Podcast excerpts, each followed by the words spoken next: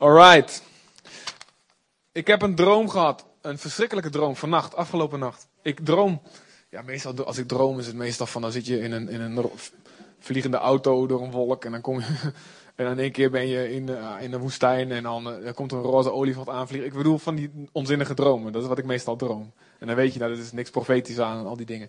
Maar ik eh, werd vanochtend eh, werd ik wakker echt met een, ehm, met een droom van ik denk, ik overtuigd ben dat die van de Heer is. Ehm, en het was, ehm, ik- er waren een hele groep mensen bij elkaar, allerlei mensen die ik niet kende. En op een gegeven moment eh, was er een signaal. Ik wist gewoon, de, tijd is voorbij. Als, de, als het ware, de wedstrijd is afgelopen. Zo'n gevoel had ik. En een aantal mensen gingen, die gingen weg van het strijdtoneel, zeg maar. Die gingen weg van, van die plek waar ik was. Een soort open veld buiten. En ik wist in mijn geest, dat zijn mensen die gered zijn. Dat zijn mensen die Jezus kennen, die niet in het oordeel komen. En er bleven een aantal mensen bleven staan. Er was een hele groep mensen daar, er was een, een groep gewelddadige mensen, ze hadden wapens en al die dingen. Ehm, die bleven daar, boze mensen, normale mensen, oudere mensen, jongere mensen, alles door elkaar. Eh, sommigen zagen er heel lief uit, sommigen heel gewelddadig. En er was hier één groep en er werd specifiek werd er aan gevraagd, herinner ik me nog. Zijn jullie bereid vergeving te schenken? Zijn jullie bereid die en die mensen te vergeven? Mensen die hun blijkbaar iets aangedaan hadden. En hun gezicht was hard. En ze zeiden nee, nee. Maar op dat moment wat er gebeurde is dat er als het ware, werd- kwam ik in een andere scène te staan. Waarin mensen op een rij gezet werden. En dat was echt werkelijk verschrikkelijk. Ehm, want er, kwam, er waren een aantal mensen die, waren die gewelddadig waren, zeg maar. Die hadden allerlei wapens. Die dachten, wij komen, wij blijven hier staan en wij, wij verdedigen onszelf, zeg maar. En ik wist dat het te maken had met het eindoordeel van God. En, en die mensen dachten, wij, wij, zullen, wij zullen wel eventjes onze kracht laten zien. En toen kwam er ehm, een ander leger aan. En dat leger had een heel ander soort wapens, veel moderner en veel... En ik wist, die maken geen schijn van kans. Ehm, en wat er gebeurde, die, alle mensen die overbleven, die werden op een rij gezet. En die werden, werden allemaal afgeschoten, letterlijk. Nou, dan denk je, die jongen die kijkt er veel gewelddadige films. Maar die kijk ik nooit. Die zet, ik zet het altijd af, dus daar komt het echt niet van. Ehm, en die mensen werden afgeschoten. En zo zelfs dat ik dacht, wat gebeurt er allemaal? Ik, ik, ik wil dit helemaal niet zien, weet je wel. Maar ik wist, nee, blijf kijken. Blijf kijken. En dat was echt verschrikkelijk. Er waren oudere mensen, jongere mensen, eh volwassen mensen. alles door elkaar. Alles door elkaar. En allemaal. Ehm, en weer de volgende rij werd neergezet. En ehm, er waren een aantal. En, en toen kwam er een soort. eh, een soort, ja, ik weet niet, een soort demonische figuur, zeg maar. En die begon te blazen op die mensen. Maar dan niet van de Heilige Geest. Maar als die blies, vielen de mensen ook om. En ik wist, het is het einde voor die mensen. Nou, nou achteraf is erover na te denken. Theologisch is het niet helemaal correct. Want dan lijkt het alsof de duivel in het oordeel nog een rol speelt. Maar hij wordt ook mede geoordeeld. Dus dat is, dat is, niet het, dat is dan even een theologisch foutje in mijn droom. Maar ehm, die mensen vielen om en sommige mensen zeiden: nee, nee, nee, nee, nee. Het, het, het, ehm, maar ik, eh, ik, kan het wel, ik kan er wel tegen. Ik, ik val niet om. Ik val, niet om. Ha, kijk. En wat er gebeurde, die mensen, dat is een beetje luguber. Die werden helemaal, begonnen helemaal zwart te worden van binnen. En alsof een huid, als het ware, verrot of wat dan ook. En ik wist, het is iets geestelijks, zeg maar. Een soort vergif wat in hen zit. En het, hoe hard ze ook hun, hun, hun best doen, het komt nu, het moet nu naar boven komen. Dingen die verborgen zijn, die komen nu allemaal openbaar. En de werkelijke geestelijke werkelijkheid van mensen, die kwam openbaar. En het zorgde dat die mensen allemaal stierven. Allemaal stierven, allemaal. Ja. Nou, en ik werd wakker en ik dacht, oh heer, wat is het verschrikkelijk. Nee, ik werd nog niet wakker, sorry. Er kwam, en ik werd toen in één keer in de volgende scène gezet. Ehm, en ik had een, er was een man en die lag in mijn armen. Een, een vrij eh, grote man. En hij was, helemaal, hij was bewusteloos. En hij begon iets te brabbelen. En ik wist, deze man is een alcoholist. En die heeft zijn leven lang gezocht naar eh, vervulling. En de verkeerde wegen gevonden. En nu is hij door alcohol helemaal kapot. En er kwam zo'n schreeuw naar boven. Zei, Heer, red deze man. En ik wist, het ging...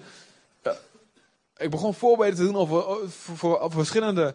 In mijn droom allemaal. Verschillende plekken, verschillende landen, verschillende continenten. Van Heer, red de mensen die vastzitten in verslaving. Red de mensen die vastzitten in dit soort dingen. En die, die verloren gaan. En, was, en daarmee werd ik wakker. Met dat deel, met dat, dat, dat beeld. En ik had een preek in mijn gedachten, uh, heel simpel gebaseerd op Marcus 11, waarin staat, uh, Jezus, komt met zijn discipelen, komt hij langs de vijgenboom. Een symbool voor Israël van die tijd. En hij vond geen vrucht aan die vijgenboom en hij zegt, er komen nooit meer een vrucht aan jou in eeuwigheid. Dan gaan ze naar, naar Jeruzalem en komen ze terug en dan, en dan zegt Petrus, kijk meester, de vijgenboom die je vervloekt heeft, die is helemaal verdord. Zo van, moet je kijken, hij heeft het gezegd. Er komt geen vrucht meer van, tegen jou, uh, aan jou in eeuwigheid. En hij was zo verbaasd dat het ook gebeurde, zeg maar.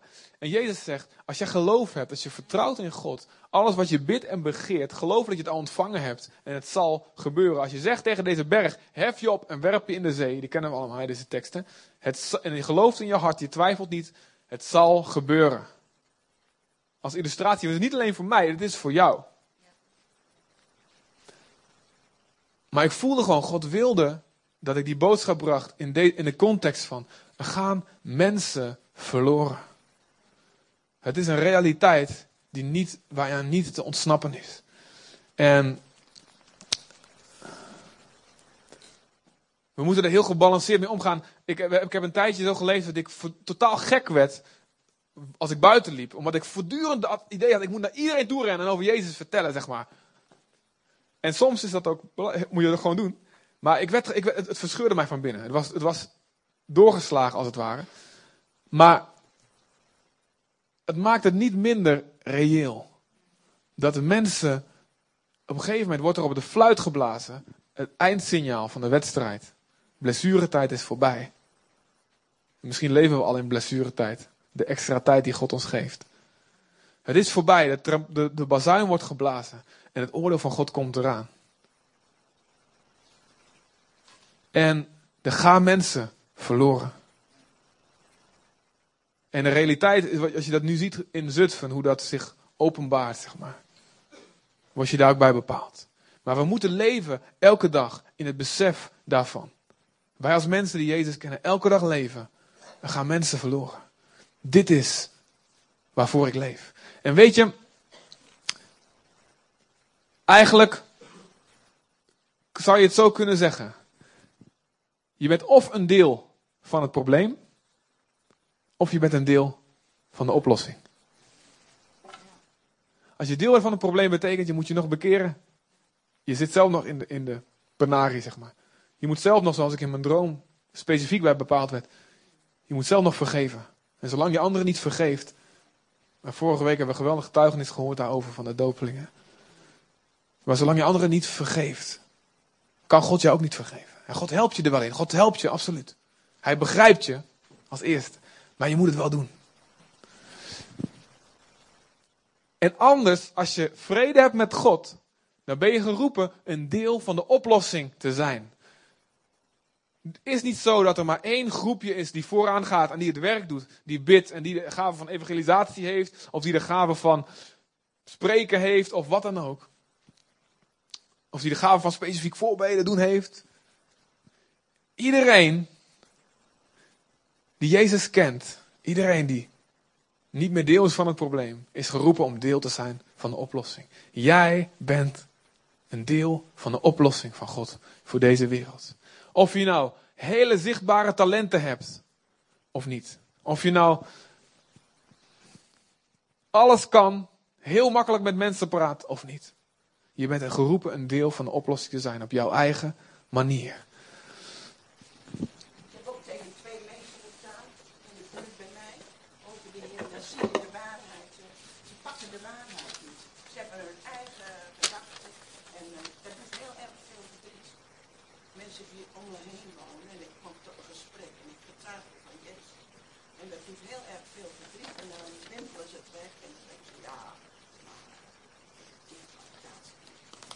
Ja, maar we zijn niet verantwoordelijk voor het resultaat. Maar als God spreekt, als God spreekt, waarschuw deze mensen. Waarschuw deze mensen. Het oordeel van God komt eraan. Dan moeten we dat doen. Dan moeten we dat doen, moeten we gehoorzaam zijn. En er staan ontzettende confronterende teksten in in de Bijbel. Jezus sprak veel over de hel. Meer over de hel dan over de hemel. En angst is niet. Uh, Jeroen even angst verbroederd. Hè? Het is mooi dat er een aanleiding is om samen te bidden als het ware. Maar ik geloof dat angst niet ten diepste ons motief moet zijn. we hoeven niet bang te, zelf niet bang te zijn voor de duivel. Maar we moeten wel bewogenheid hebben. Liefde hebben voor mensen die verloren gaan. Mensen die geen bescherming hebben. Mensen die niet, wie zonde niet door het bloed van Jezus bedekt zijn. Die zijn open voor elke aanval van de vijand. En dan zijn wij geroepen om in de, op de bres te komen staan. En als er een gat in de muur is van verdediging, de vijand kan zo binnenkomen. Dan gaan wij op de bres staan. Op dat gat in de muur gaan wij staan. En zeggen: laat die vijand hier niet tussenkomen. Ook al is hier een open gat. Wij zeggen: nee, wij gaan niet opstaan. Op de bres. Dat wat het betekent. Ezekiel 22, 21, 22. In Openbaring 14, vers 9 tot 11.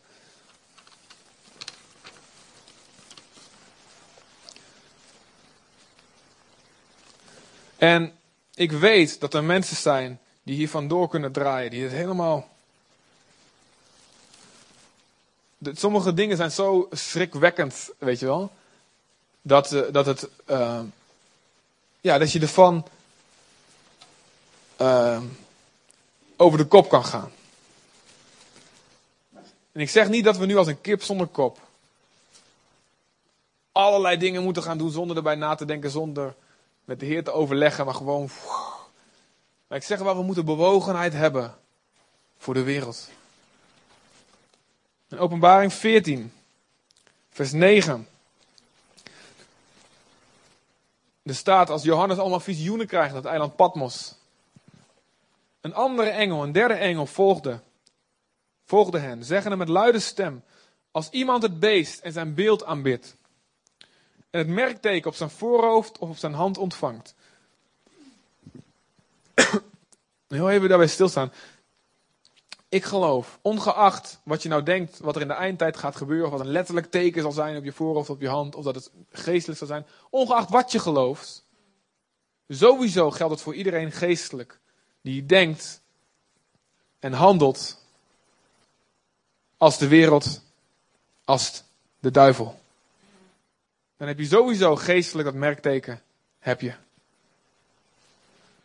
Dus iedereen die zich niet bekeerd heeft, die niet gelooft in Jezus, om het even heel zwart-wit te zeggen, daar staat het volgende van die zal ook drinken van de wijn van de gramschap van God. Die ongemengd is toebereid in de beker van zijn toorn. Dus de rechtvaardige verontwaardiging van God. En hij zal gepijnigd worden met vuur en zwavel ten aanschouw van de heilige engelen en van het lam. En de rook van hun pijniging stijgt op in alle eeuwigheden. En zij hebben geen rust, dag en nacht, die het beest in zijn beeld aanbidden. En al wie het merkteken van zijn naam ontvangt. En hier blijkt de volharding van de heiligen, die de geboden van God en het geloof in Jezus bewaren. Jezus predikte heel veel liefde, liefde, liefde, liefde. Dit is hoe God wil dat je leeft. Vergeef hen die jou eens aandoen. Bid voor je vijanden. Zegen wie jou vervloekt.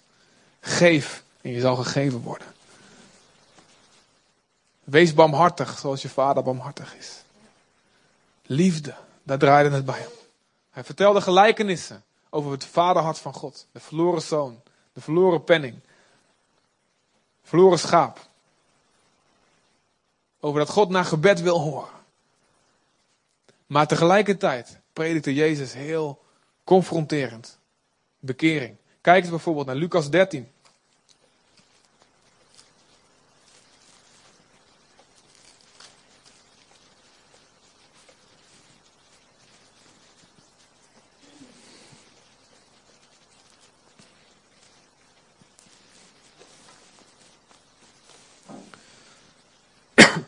In Lucas 13, dan komt een bericht tot Jezus dat er mensen waren die waren aan het offeren in de tempel. En uh, Pilatus, die later bij de kruisiging ook weer een rol speelt. Die had hun bloed vermengd met hun offers. Dus die hadden hun afgemaakt en het bloed vermengd met het, offers, het, het bloed van hun offers. En dan kwamen mensen dat aan Jezus vertellen. En Jezus' reactie daarop is niet van, oh wat een slechte man die Pilatus, weet je wel. Uh, vanaf vers, in, gewoon vers 1 en 2. Oh, wat een slechte man die Pilatus en oh, wat zielig, weet je wel. Alhoewel hij dat vast allemaal gevoeld heeft. Wat erg dat dit gebeurt. En de boosheid van God, van dat, dat een heerser zoiets doet natuurlijk. Maar Jezus zegt, het belangrijkste boodschap, de belangrijkste les die wij hieruit moeten leren is het volgende. Jezus antwoordde en zei tot hen, denken jullie dat deze Galileërs grotere zondaars waren dan alle andere Galileërs, omdat ze dit lot hebben ondergaan? Nee, zeg ik je. Maar als jullie je niet bekeren, zullen jullie allemaal evenzo omkomen.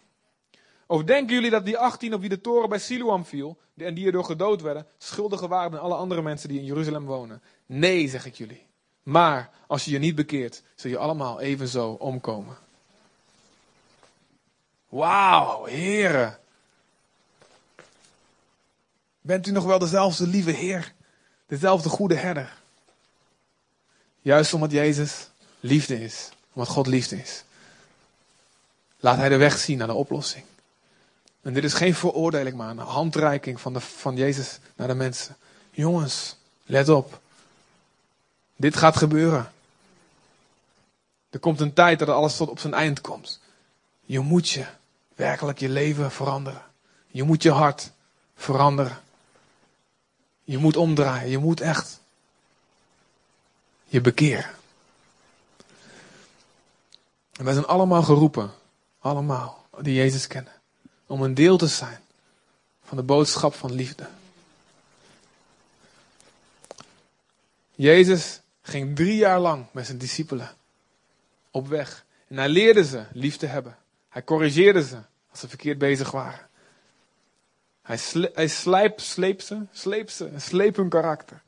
Als ze zeiden, wie is de belangrijkste? Oh heer, ik ben de belangrijkste, ik mag naast u zitten in de hemel. Dit en dat. Zegt hij, jongens, dienen.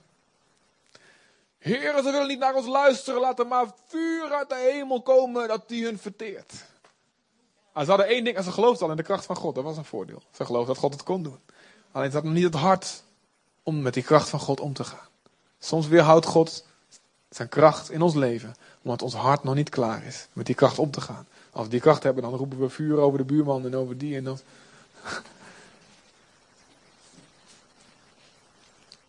Dus drie jaar lang was hij met ze bezig. En wilde hij ze doordringen van leer liefde. Leer te worden als God. Door allerlei dagelijkse levenslessen heen. En tegelijkertijd, ga erop uit. En wat jij leert, wat jij leert van mij, leer andere mensen hetzelfde. Onderwijs het aan andere mensen.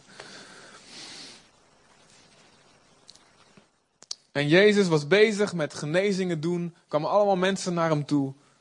Die, die bezeten waren door demonen, die ziektes hadden. En hij genas ze en hij was bezig. En Matthäus 9, vers 35. Daar staat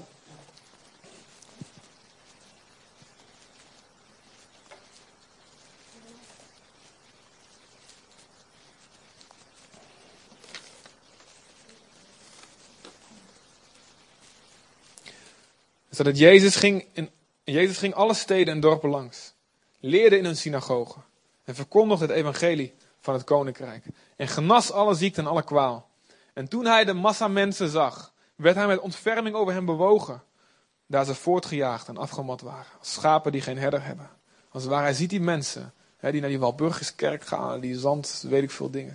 Of die gewoon naar het winkelcentrum gaan. Die dat allemaal een beetje te zweverig vinden. Maar die ook verloren gaan. En hij ziet ze dat ze zijn voortgejaagd en afgemat. En het komt door een eigen zonde. Maar zijn hart is bewogen. Niet vieze zondaars, dit en dat. Nee, eh, zijn hart was bewogen. En toen, als reactie daarop, zei hij tot zijn discipelen. De oogst is wel groot, maar de arbeiders zijn er weinig. Bid daarom de Heer van de oogst. Vraag aan God, die de eigenaar is van die hele oogst. Dat die arbeiders erop uitstuurt in zijn oogst. Dit is nog steeds het gebed van Jezus. Kijk naar al die massa mensen. En zal ik je één ding vertellen. Het is mogelijk dat al die mensen bereikt gaan worden. Het is mogelijk, absoluut mogelijk. Dat een heel land het evangelie hoort. Het is absoluut mogelijk. God kan absoluut een hele generatie redden. Hij kan het. Amen. Hij kan het. Hij wil het. Hij kan het. Maar de oogst is groot. Ze kunnen zo binnengehaald worden. Ergens anders zegt Jezus in Johannes 4, vers 35. Kijk goed om je heen. De, oog, de velden zijn wit om te oogsten. Wat nou Zutphen is een harde stad, een moeilijke stad. Ja, ze willen niet luisteren. Zullen absoluut mensen zijn die niet willen luisteren. Absoluut. Maar de velden zijn wit om te oogsten. Dit is de realiteit die Jezus schetst. De oogst kan zo binnengehaald worden. Maar waar is er een gebrek aan? Niet aan kracht van God. Er is geen gebrek dus aan oogst, wat Jezus zegt. Er is geen gebrek aan mensen die willen luisteren. Er is een gebrek aan arbeiders in de oogst. Er is een gebrek aan mensen die zeggen: Heer, hier ben ik. Wat het ook kost. Hoe gebroken ik zelf eigenlijk nog ben. Hoeveel ik zelf ook nog nodig heb. Dat is ook de, de, realiteit. Maar maakt niet uit waar ik nu ben. Ik wil een deel zijn van de oplossing. Ik wil uitgaan in die oogst, op mijn manier. En of het nou is voor de Walpurgiskerk staan springen en zeggen, bekeer. Of met een spandoek, of iets heel zichtbaars, wat geweldig is. Of het is iets heel simpels en eenvoudigs, op de achtergrond, wat niemand ziet. In gebed of in dienen of in wat dan ook. Maar mensen zijn nodig die zeggen, ik wil, wat het ook kost, meewerken die oogst binnen te halen. Ik zie en mijn hart klopt, waar Gods hart voor klopt. Ik wil dat die oogst binnengehaald wordt. Ik geloof dat het kan. En ik geloof dat God mij wil gebruiken. Ik wil een antwoord zijn op het gebed van Jezus. Want Jezus is mij zo lief. Hij heeft mij zoveel gegeven. Hij heeft mijn leven zo veranderd. Ik wil doen waar hij naar verlangt.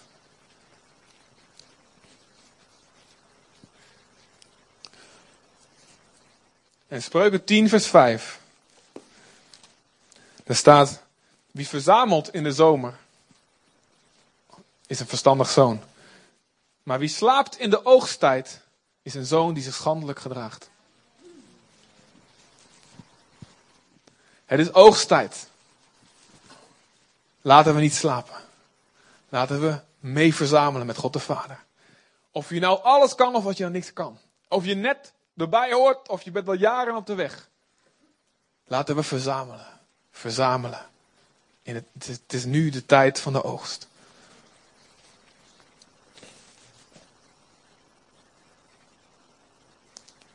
En laten we bidden. Enorm veel bidden. En God heeft mij de laatste tijd er weer bij bepaald. God heeft mij de laatste tijd weer bij bepaald. Geloof je werkelijk in wat Jezus zegt over gebed? Geloof je daar werkelijk in?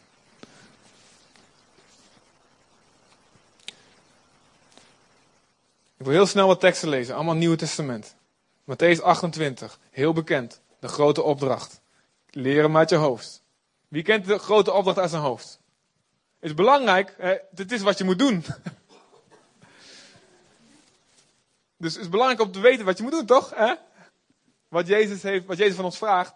Handig dat je weet wat hij van ons vraagt, wat hij van jou vraagt, wat hij van mij vraagt.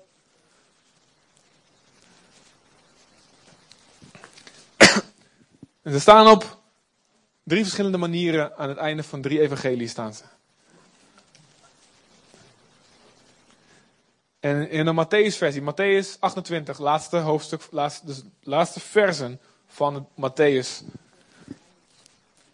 Vers 18. Jezus trad naderbij en sprak tot hen, zeggende: Mij is gegeven alle macht in de hemel en op aarde.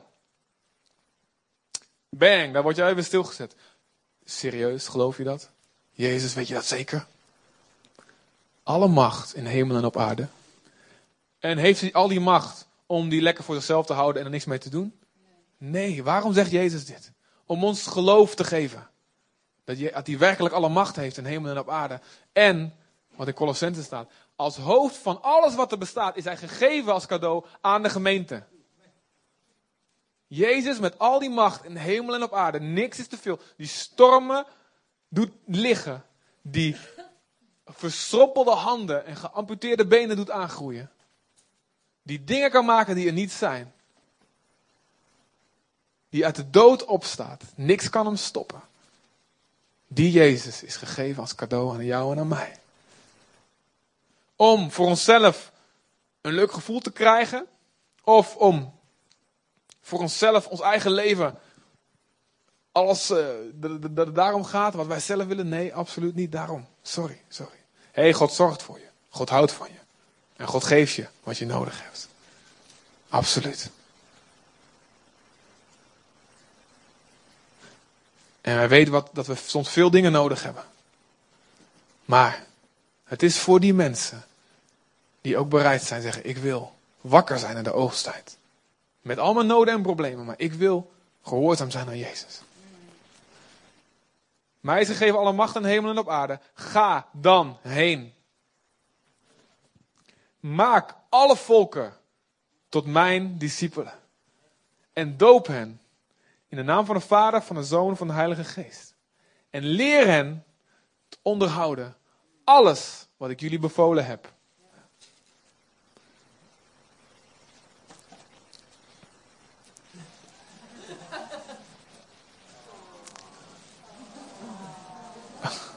Hoe gaat het met haar?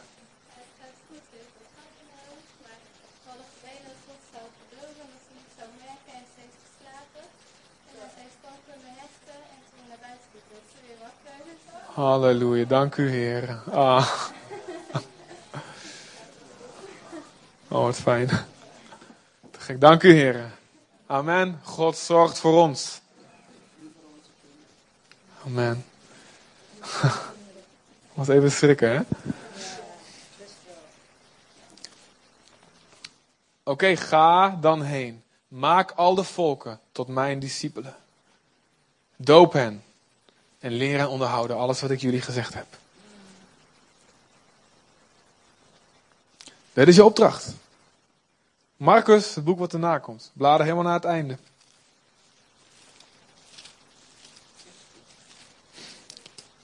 Zestien inderdaad.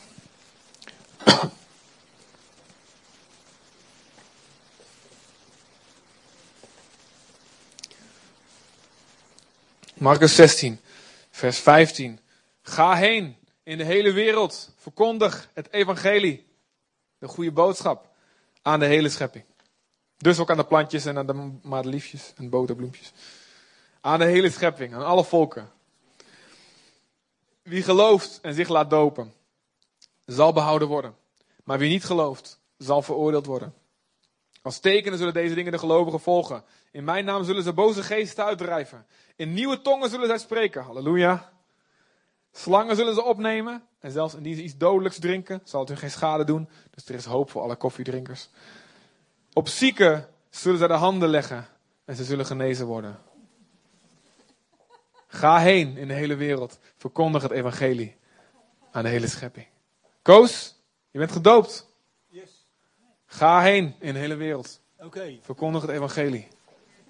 En als tekenen zullen deze dingen jou volgen. Je zal in nieuwe tongen spreken. Je zal zieken de handen opleggen. Je zal boze geesten uitdrijven. En wie gelooft en zich laat dopen, zal gered worden. En wie niet gelooft, zal veroordeeld worden. Je bent een deel van een oplossing geworden, jongen. Ja, dat klopt. Oh ja. ja. Je bent deel van de oplossing geworden. Jullie allemaal zijn deel van de oplossing geworden. Heer, hoe moet ik het dan? Ik kan niet dit, ik kan niet dat. Maakt niet uit. God weet wel raad met jou. Hé, hey, hij is je bedacht. Amen. Wie heeft een tong gegeven? Wie heeft de tong gemaakt? Wie heeft de mond gemaakt? Ik zal je mond zijn, zegt God tegen Mozes. En soms is het niet, niet, niet spreken. Soms is het gewoon zonder woorden. Je laat Jezus zien. Door, door daden van barmhartigheid, van liefde. En dan zegt Jezus.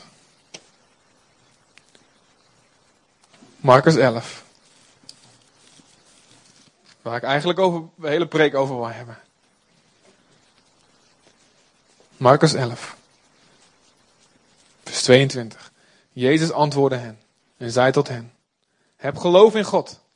Voor waar ik zeg je, wie dat deze berg zal zeggen. Hef u op en werp u in de zee. In zijn hart niet zou twijfelen, maar geloven dat hetgeen hij zegt geschiet. Het zal hem geschieden. Daarom zeg ik je, alles, alles, alles wat jij bidt en begeert. Alles wat je bidt en begeert. Let op. Alles wat jij bidt en begeert.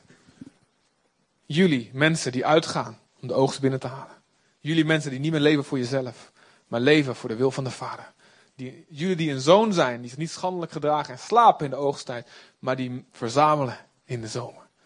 Jullie die met mij in relatie staan en die mijn handen en voeten zijn op aarde.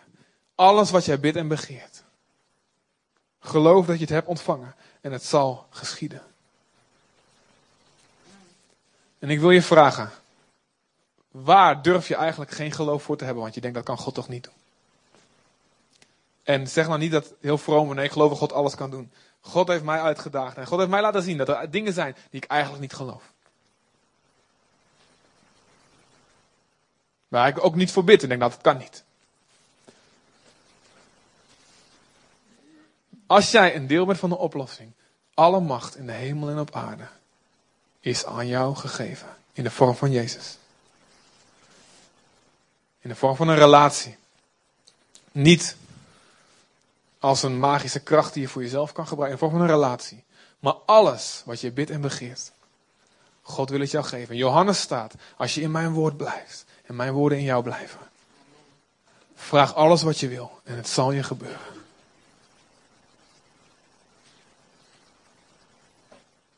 Als wij bidden, God doet het.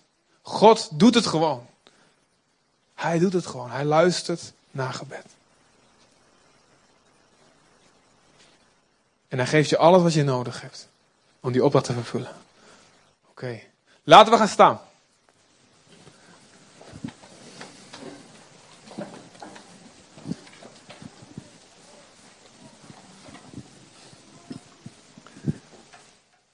Vader, we danken u, Heer, dat we uw medearbeiders zijn. En ik bid u op dit moment, Heer. Ik bid dat u iedereen die hier is, laat zien of ze een deel zijn van het probleem of deel van de oplossing. En waar we nog deel zijn van het probleem, laat ons zien, Heer. U wil niet dat we hier, dat die, die plek blijven. Laat ons zien waar we moeten vergeven. Waar we in gehoorzaamheid aan uw woord moeten gaan wandelen. En ik bid u voor iedereen, speciaal die denkt, wat doe ik eigenlijk in die oogst? Wat kan ik eigenlijk doen? Ik kijk naar die en die, ja die zijn beter, maar wat kan ik doen? Ik bid dat u op dit moment hen bemoedigt, vader. Dat u met uw geest tot hen spreekt. En dat u hen bemoedigt en toerust, vader. En dat u hen Dat u hen laat zien, Heer. Dat ze deel zijn van de oplossing, Heer. Dat ze geroepen zijn discipelen te maken. Door voor te leven wat u ons onderwijst. Dat leven van liefde. En ik bid u, wij bidden u samen, Vader, in Jezus' naam. Dat u ons maakt, werkelijk, Heer, als een antwoord op het gebed. De oogst is groot, maar de arbeiders zijn weinig. Bid dat God arbeiders uitstuurt in de oogst. En ik bid u, we vragen u, Vader, stuur die arbeiders uit in de oogst. En Heer, stuur ons. Waar het maar nodig is. In Jezus' naam. Rust ons toe. Geef ons een passie. Geef ons een verlangen. En laat die passie van Jezus onze passie worden. Laat het mijn passie worden, Heer. Als ik mensen zie die voortgejaagd en afgemat zijn onder hun eigen zonde. Als ik weet, op, wordt op dat fluitje geblazen en het einde komt. En het oordeel komt. En er is niet te ontsnappen. Ook al denken mensen dat ze er wel in kunnen blijven staan. Niemand kan blijven staan in het oordeel van God. Maar Heer, u heeft mij geroepen om uw genade aan te bieden. In Jezus' naam.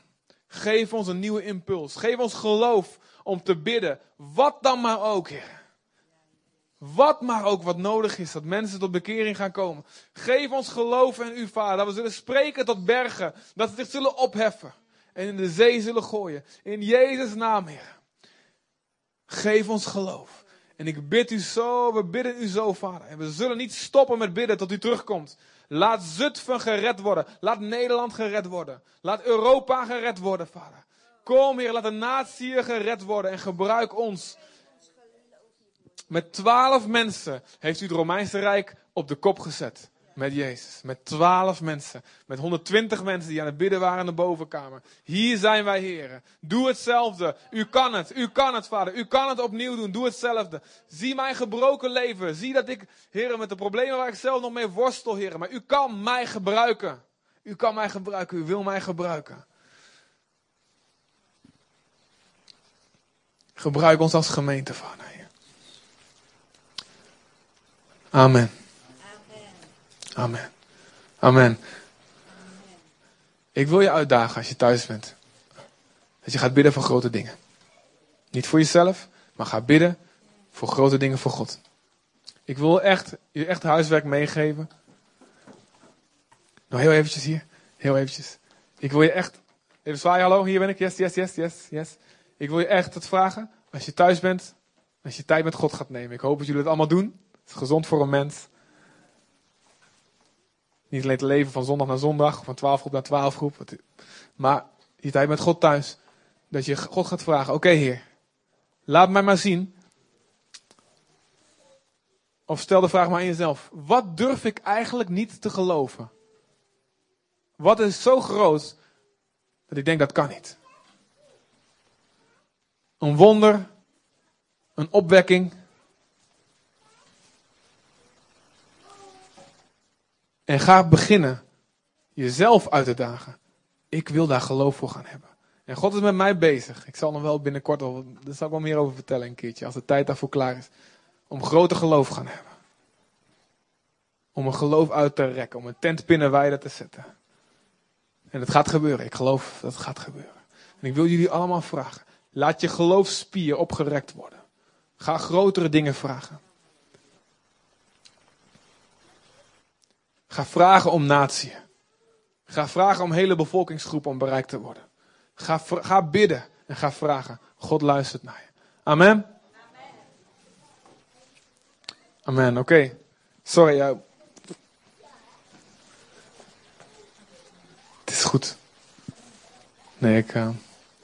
nee, ik heb, ben heel snel door mijn preek heen gegaan natuurlijk. Maar oké, ehm, laten we afsluiten met... Um, met een lied wat jullie zelf mogen uitkiezen.